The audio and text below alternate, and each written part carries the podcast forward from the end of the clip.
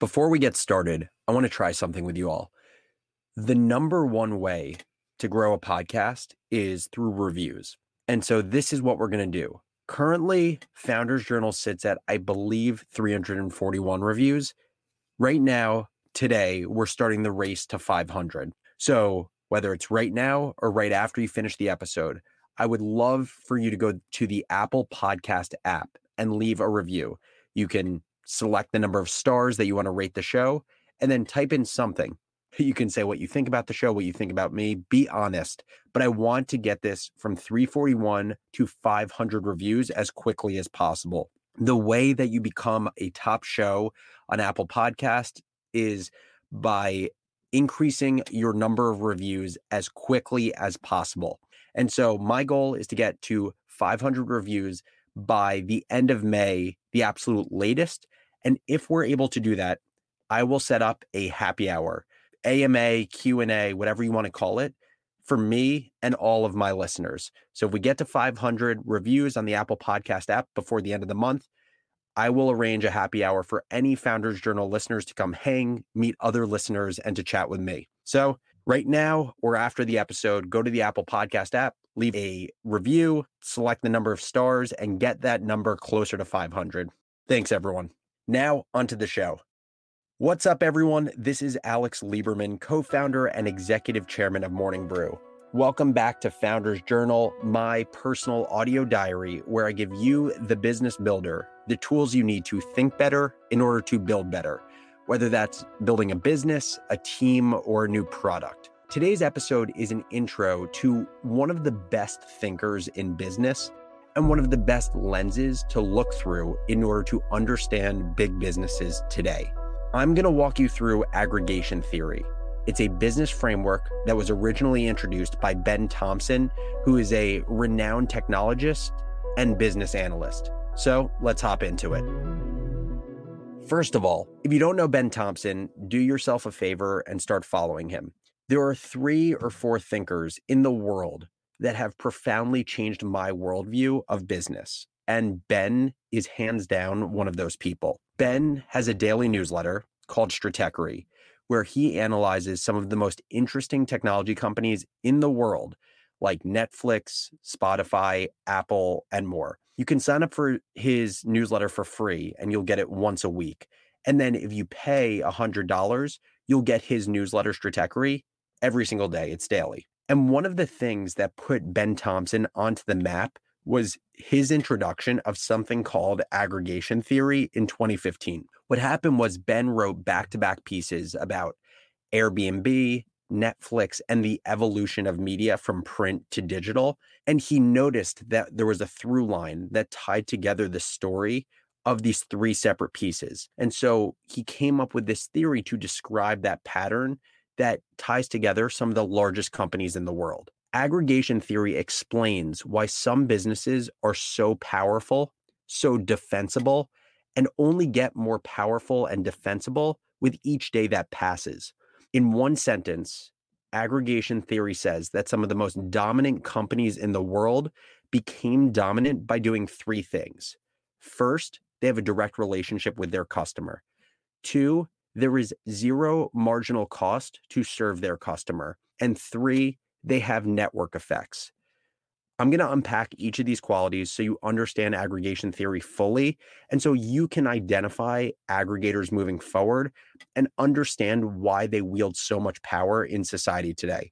So let's go to the first. The first quality that I mentioned was having a direct relationship with the user. This is the most straightforward of the three, but it's what makes aggregators so incredibly valuable because they own the customer relationship if in the past on Founders Journal, you've heard me talk about how when I create content on Twitter, Instagram, or any other social platform, that I don't own the relationship with my followers, I just rent that relationship. This is what I was referring to. Google is actually the best example of an aggregator. So I'm going to break them down for a second. Google is the most trafficked site on planet Earth.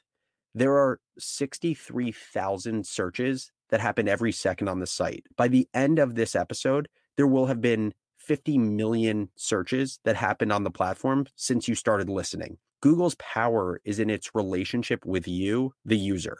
When you search something on Google, you are Google's customer. You're not the customer of the website that you end up going to.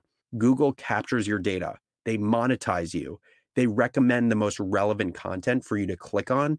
And Google is the website that you go to when you want to find an answer. And so just so you have a comparison around like what it looks like to own your relationship versus not own it, take most retail companies that sell through brick and mortar, which many of them do. So let's say you're Patagonia and let's say you sell pullovers through Bloomingdale's. You don't own the customer relationship as Patagonia, Bloomingdale's does. Bloomingdale's has your information as the customer. They know what you bought and they can market to you moving forward because they have things like your email address or your credit card information. Beyond getting the sale, if you're Patagonia, you haven't learned anything about your customer. That's the first characteristic of aggregators. You own the user relationship. Now, number two, the second relationship of aggregators is that there is zero marginal cost for serving users. Let me explain what that means. If you're an aggregator, you don't incur any of the marginal costs that most businesses have to. So take Airbnb. All Airbnb does is provide a great user experience for the customer or the renter to find homes or apartments for rental. Airbnb doesn't have to worry about the normal costs that most businesses do in serving their customers because they're not the supplier of the product. There's no such thing as cost of goods sold for Airbnb because they are simply aggregating supply or homes or apartments and they're playing matchmaker for demand, which are the people who want to rent homes or apartments. Whereas, let's say your t shirt business, you have to incur the cost of each additional t shirt to serve each customer. Airbnb doesn't have any marginal cost for adding another customer on the platform because if someone decides to find a place to stay on their platform, Airbnb isn't paying for it. They are simply just connecting that person with the home or the apartment that they were looking for. On top of that, Airbnb also doesn't have to deal with distribution costs because their business exists on the internet. Unlike, say, a fulfillment based business like Amazon, which literally has to ship physical goods everywhere across the world, Airbnb is built on the internet, and the internet has made delivering goods zero cost. That's the second quality of aggregators. The third and final characteristic of an aggregator are network effects. And if you want a full deep dive on network effects, you should check out the recent Founders Journal I did on the topic. It was dedicated to network effects as a business strategy. I'll link to it in the show notes so you can check it out if you want. But basically, all that this means is an aggregator gets more valuable over time for the user, and aggregators find that the cost of acquiring new customers goes down over time as well, which is completely opposite from what most businesses experience. For most businesses, when you start your company, when you achieve product market fit, your initial customers are generally your most passionate, your most loyal, and your perfect fit customers. As you grow your company, you find that the quality of your customer goes down because it isn't a perfect fit.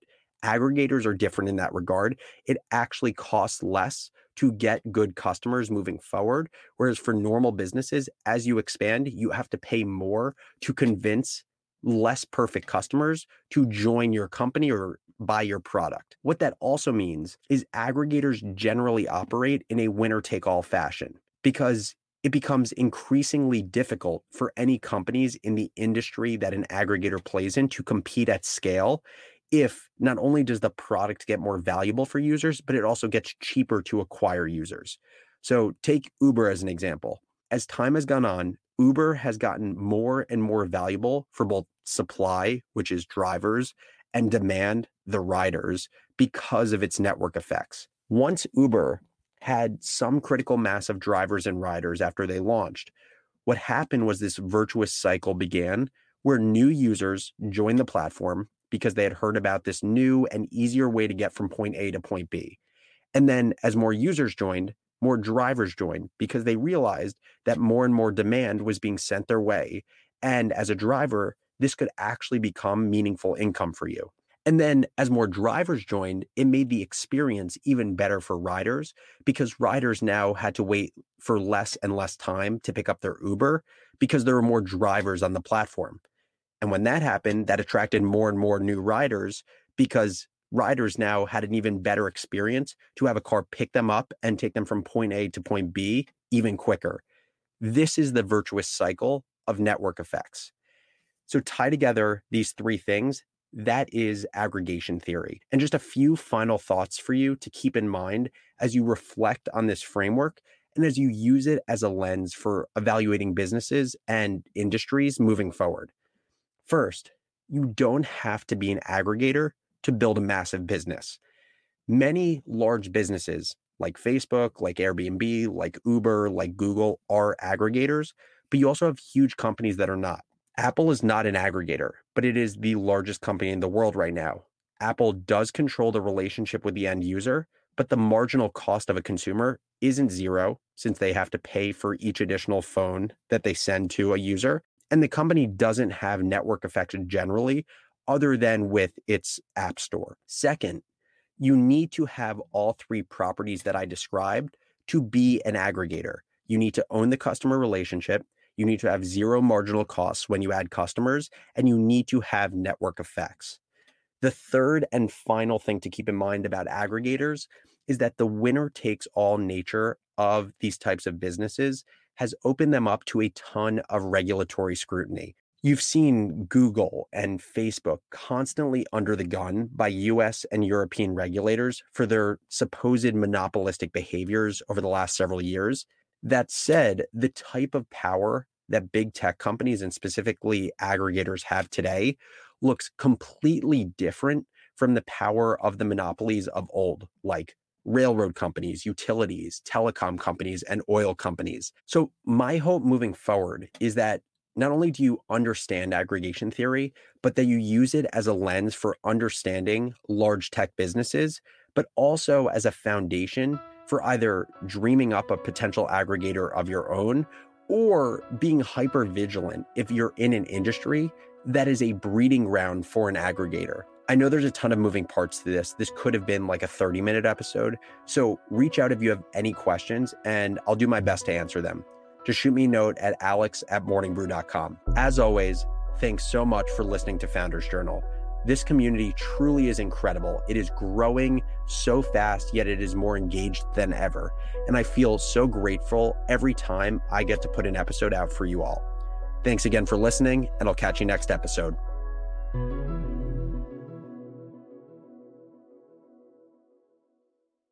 Take your business further with the smart and flexible American Express Business Gold Card. It's packed with benefits to help unlock more value from your business purchases. That's the powerful backing of American Express. Learn more at americanexpress.com slash business gold card.